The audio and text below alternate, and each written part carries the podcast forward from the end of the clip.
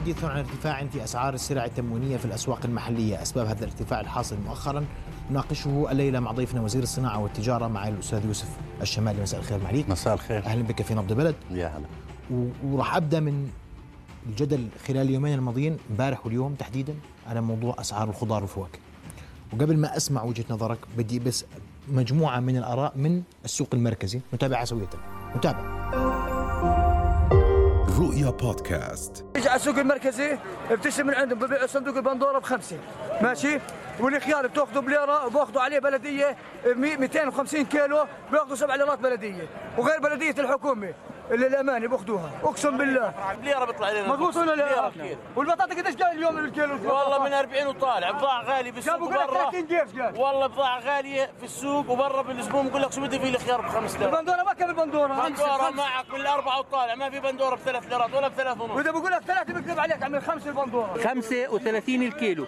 طب ليش قاعدين ببيعوها ب 90 وبدينار بالسوق؟ عشان أفهم ها؟ أقول لي. هم رجعوا هناك. بدي يعني تفهم المواطن. فهمني المواطن. طيب يعني ليش؟ ببيع جملة. تمام. وليش بتوصل. وليش بتوصل ماشي ليش بتوصل للسوق طب أعطيني اياه بثلاث فهمني. والله ينباع. أعطيني اياه بثلاث أنا بشتريها بثلاث مش قدام الكاميرا بس بثلاث أنا أنا أنا على استعداد أشتريها بثلاث ليرات وبثلاث أنا على استعداد أشتريها بثلاث. ما في بثلاث يعني. ما في. بثلاث. بس قدام الكاميرا إحنا نقعد نحكي بثلاث. لا يا عمي. هاي بندورة هاي حبيتها دفشة. من جوا كلياتها فاضي بتاعت تنباع بأربعة وربع. هاي فوق بخمس ليرات وبست ليرات صحيح زي ما قال أبو عدي. ليش بس إحنا قدام الكاميرا؟ لا يا عمي غلا وموجود الغلا. غلا موجود الغلا. الغلا موجود. الخيار قباله بليره هذا معاه ألو تعال أعطيني.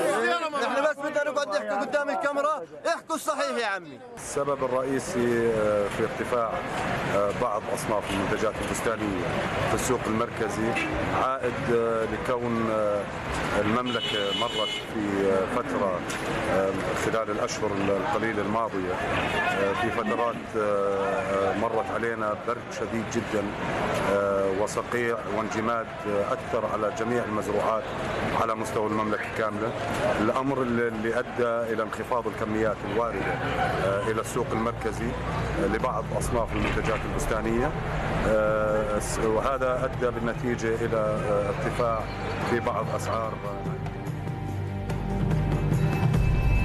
مالك أسمع تعقيبك على ما سمعت.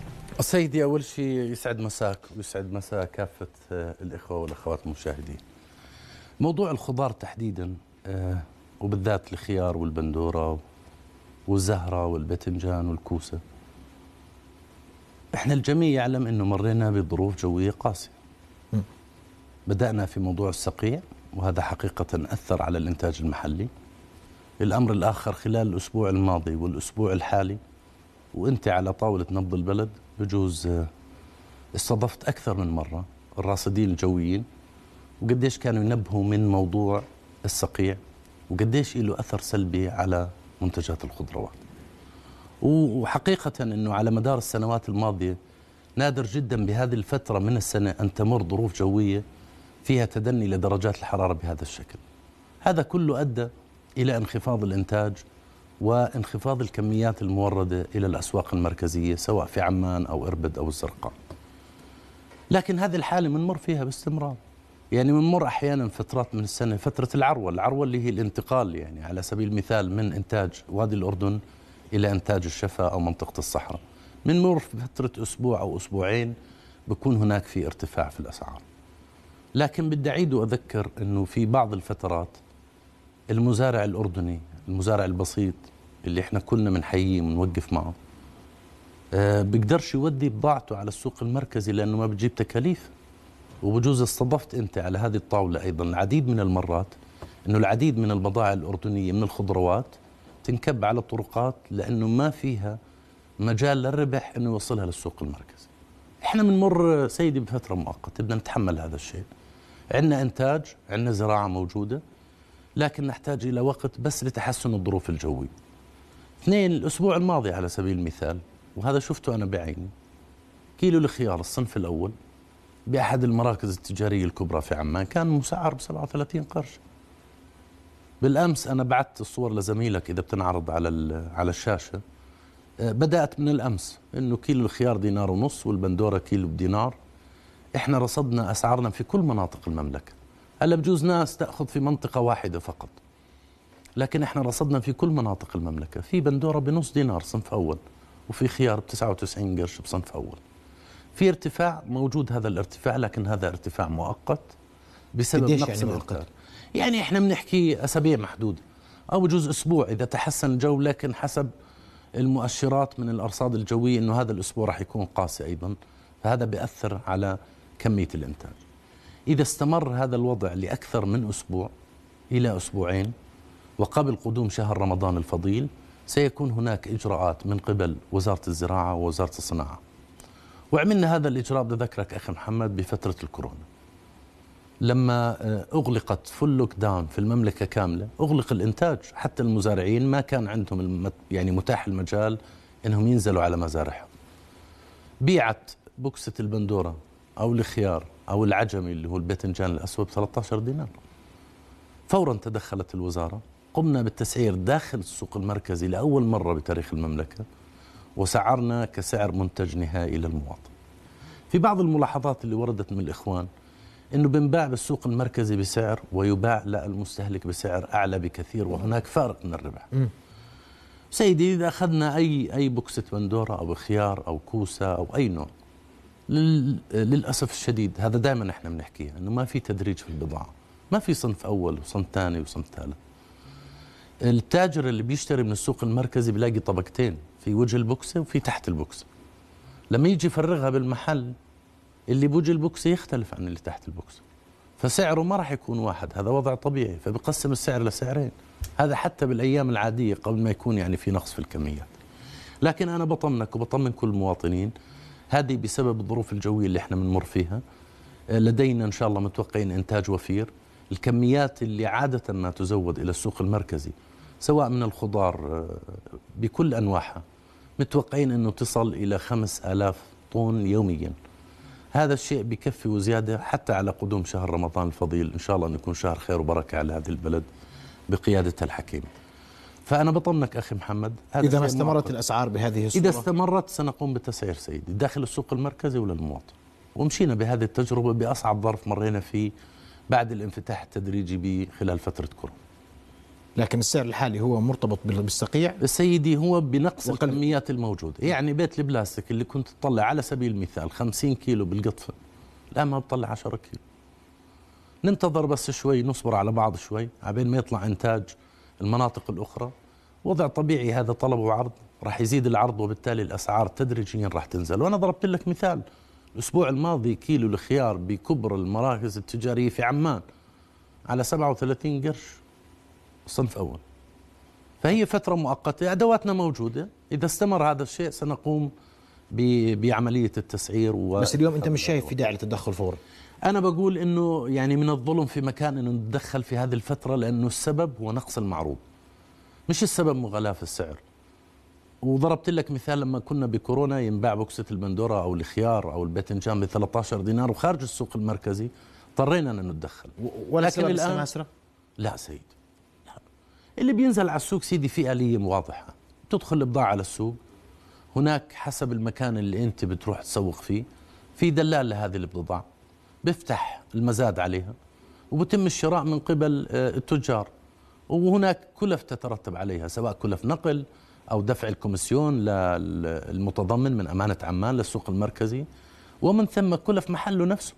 وذكرت لك الشغلة هذا يعني كلنا بنلاحظها إنه ال box اللي بتدخل على السوق المركزي الوجه تبع ال box غير عن القاع تبع ال box. وهذا شيء بيفرق بالسعر مع بائع التجزئة. طيب. هذا واقع يعني مش شيء جديد إحنا قاعدين نختاره. طيب. اذا نقص نقص كميات.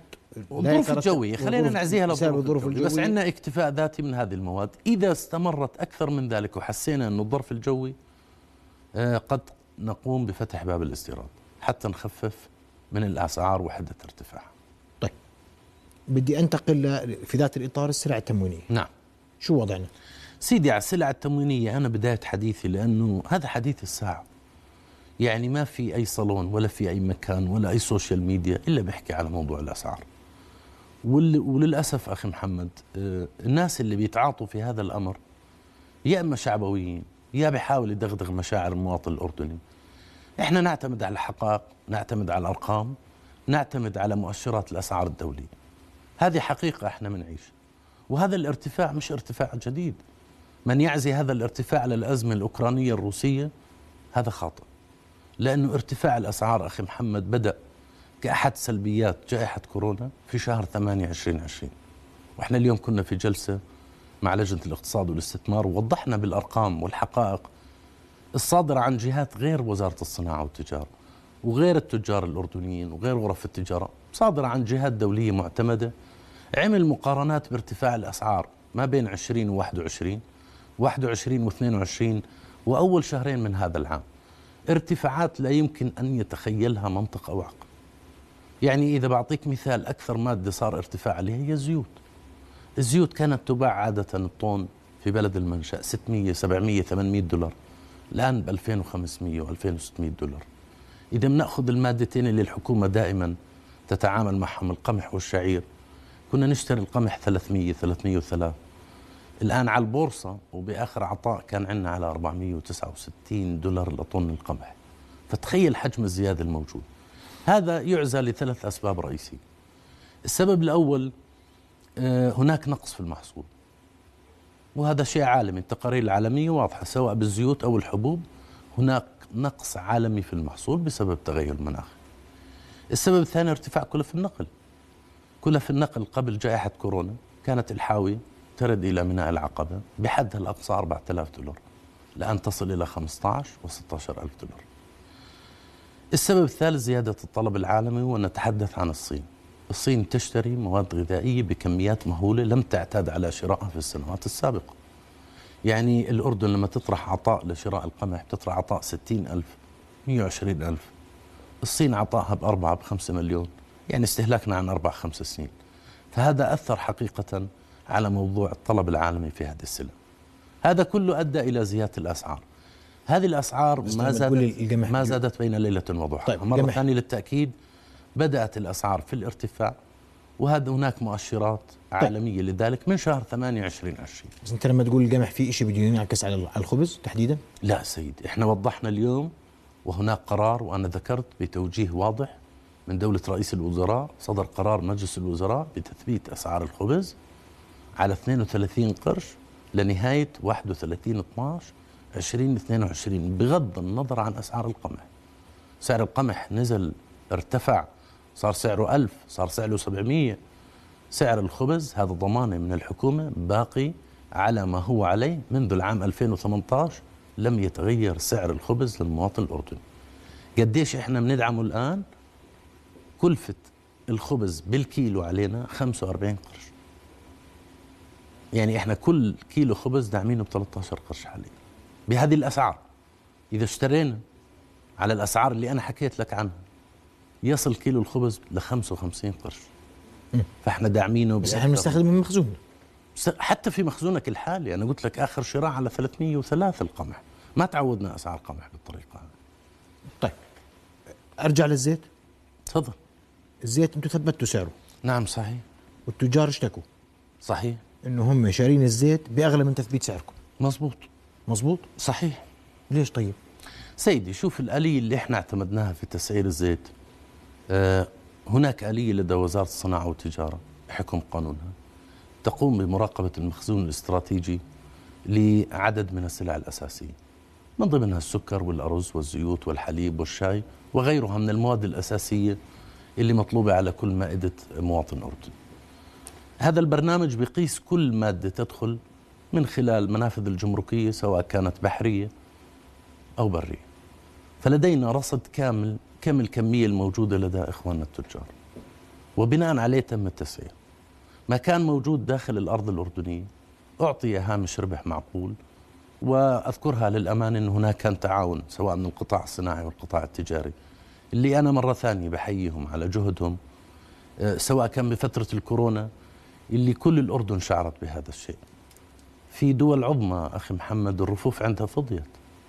بس بالأردن ما في لقيت آه، رف أردني فضي من أي سلعة. طيب. ما كان هناك زيادة. م. فآلية التسعير اللي إحنا سعرنا عليها سعرنا على المواد الموجودة داخل البلد. أخذنا الفواتير لأنه الفواتير متاحة لنا أخذنا معدل لأسعار هذه الفواتير لأنه كل فاتورة تختلف عن الأخرى. وبقينا على هامش ربح بسيط جدا جدا جدا. للقطاع الخاص بشقين سواء كان صناعي أو تجاري. وقمنا بتسعير مادة الزيت قبل أسبوعين تقريبا. واتهمنا في ذلك للأسف الشديد من بعض الأصوات الشعبوية أن هناك اتفاق للأسف بين الحكومة والتجار والصناع على هذه التسعير.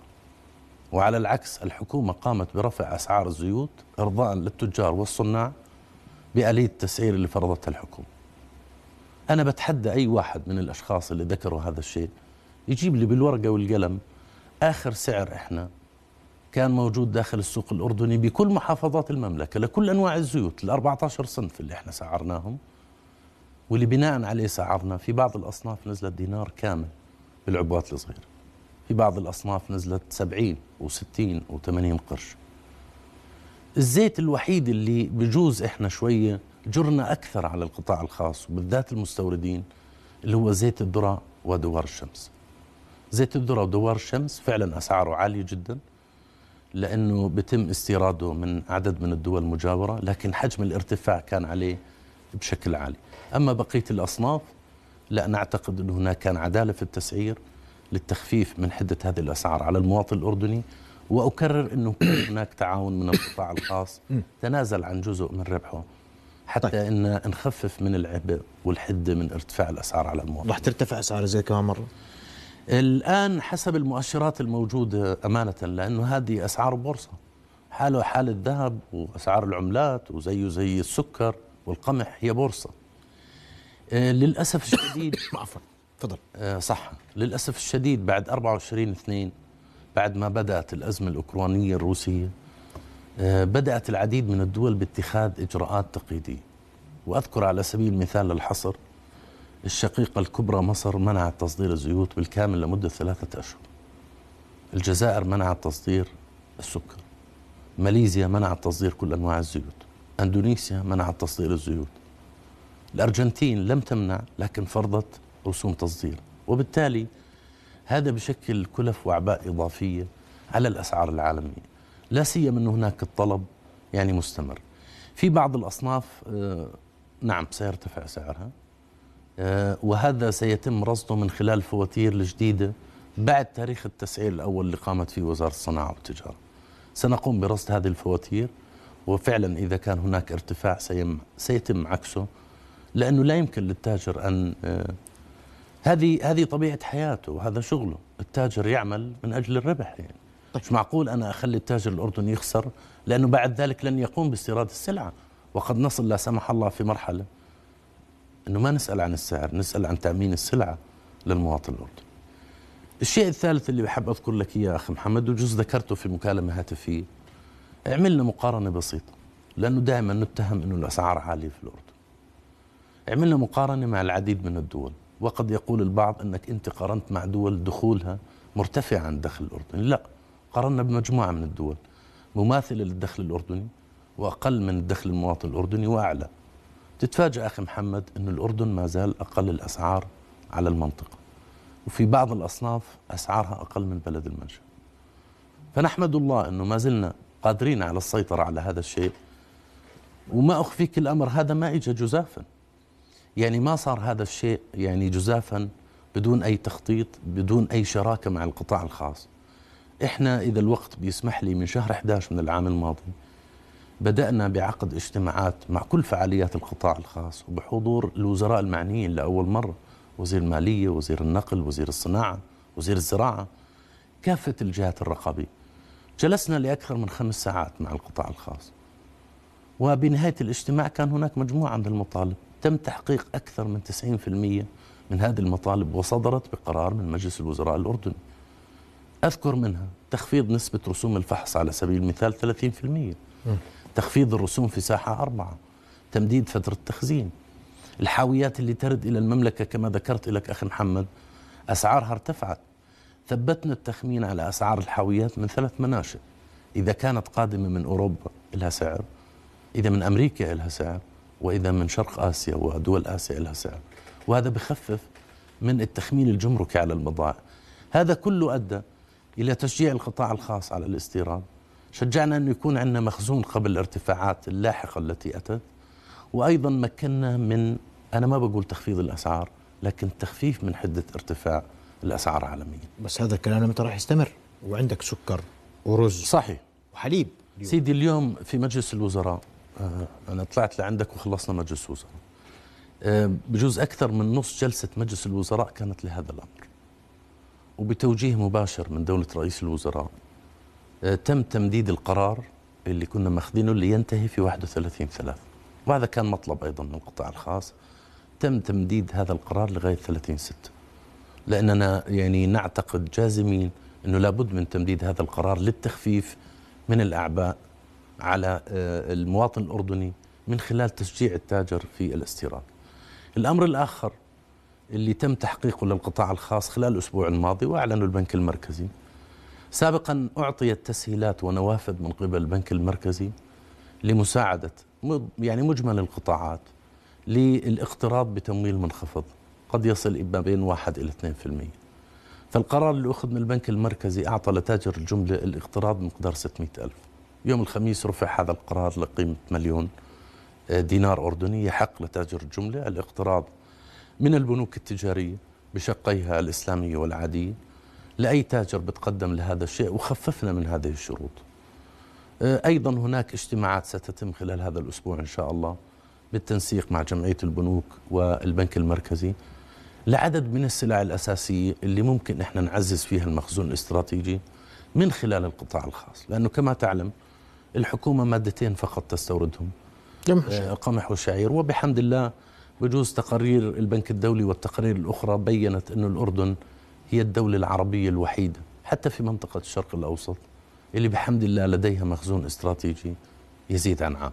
ما في ولا دولة. سكر رز وحليب شو بيصير بأسعارهم سيدي السكر والرز يعني احتمالية زيادة سعرهم ضئيلة جدا جدا جدا من هون لنهاية رمضان لأنه لدينا كميات بحمد الله سواء لدى القطاع التجاري أو لكلا المؤسسات المؤسستين العسكرية والمدنية واللي بينزل على السوق بلاحظ الفرق في الأسعار داخل المؤسسة المدنية والعسكرية.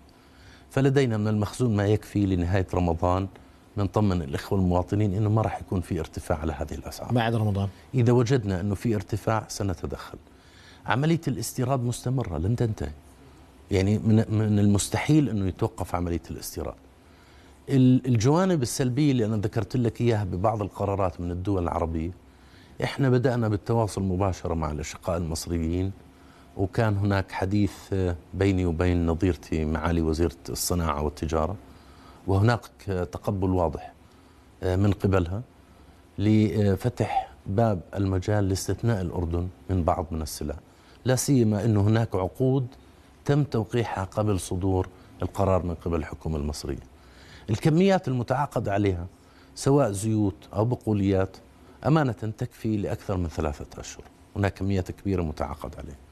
الأمر الآخر اللي هم الأشقاء الجزائريين أيضا أنا على تواصل مع وزير التجارة الدكتور كمال أرسلت له رسالة خطية لأن هناك عقود لعدد من التجار الأردنيين للاستيراد من الجزائر أيضا قبل صدور قرار الحكومة الجزائرية بمنع تصدير السكر. ومع ذلك هناك البحث عن مناشئ أخرى. آه، هناك اجتماعات مستمرة مع القطاع الخاص. لدينا العديد من المناشئ التي سيتم الاستيراد منها. كبدائل عن المناشئ التقليدية اللي كان يتم الاستيراد منها في الظروف العادية. السكر والرز والحليب ما راح الحليب ارتفع. الحليب أنا ما بقول لك في سلعة ما ارتفعت. معظم السلع لأنه هذا شيء عالمي لأنه أنا السكر مش موجود في البلد والرز مش موجود في البلد والحمص مش موجود في البلد. وحليب إحنا ما عندنا غير الحليب الطازج. فكل هذا يستورد من الخارج. حجم الارتفاعات اللي عليه في بعض الأصناف تجاوز 70 و80% هذا مش أرقامنا إحنا كحكومة ولا أرقام التجار. هذه الأرقام العالمية. يعني بإمكانك تقوقل فقط بس تشوف حجم الارتفاع على الزيوت أو على الرز أو على السكر. هذا ارتفاع عالمي بدنا نتعامل معه. لكن ما زلنا بحمد الله بالمخزون اللي موجود عندنا وبالأسعار اللي موجودة. ما زلنا أقل الدول في المنطقة من هذه طيب الأسعار يعني السكر والرز والحليب ارتفعوا. هذا ارتفاع طبعا. مضمون حتى نهاية رمضان. لنهاية رمضان إحنا خلال اجتماعاتنا مع كل فعاليات القطاع الخاص هناك تأكيدات من قبل القطاع الخاص لن يكون هناك رفع للأسعار لنهاية شهر رمضان. بعد رمضان؟ لماذا؟ بكل حادث حديث؟ لماذا؟ لأن هناك مخزون متوفر. طيب بعد ما رمضان من حق التاجر إذا فعلا استورد وضمن فواتير موجودة. أنا ما بقدر أمنع أنه يحقق هامش الربح اللي مشروع أنه يحققه. هذا شيء عالمي أخي قديش. هامش الربح الربح المقبول؟ شوف المواد الغذائية أمانة يعني زي السكر والأرز هامش الربح فيها متدني. قديش؟ يعني أقل من 5% حقيقة. هذا مقبول؟ أقل من 5% هامش الربح. هذا متعارف. تسأل أي أي شخص في هذا القطاع يعلم أنه هامش الربح في هذه المواد هو قليل جدا. بس هذه المواد يعني حتى لما تدخل على أي مركز تجاري إذا ما لقيت السكر والرز والزيت ما بتتسوق منه. فهي هذه المواد موجودة حتى لتاجر التجزئة. حجم ربحها قليل أيضا.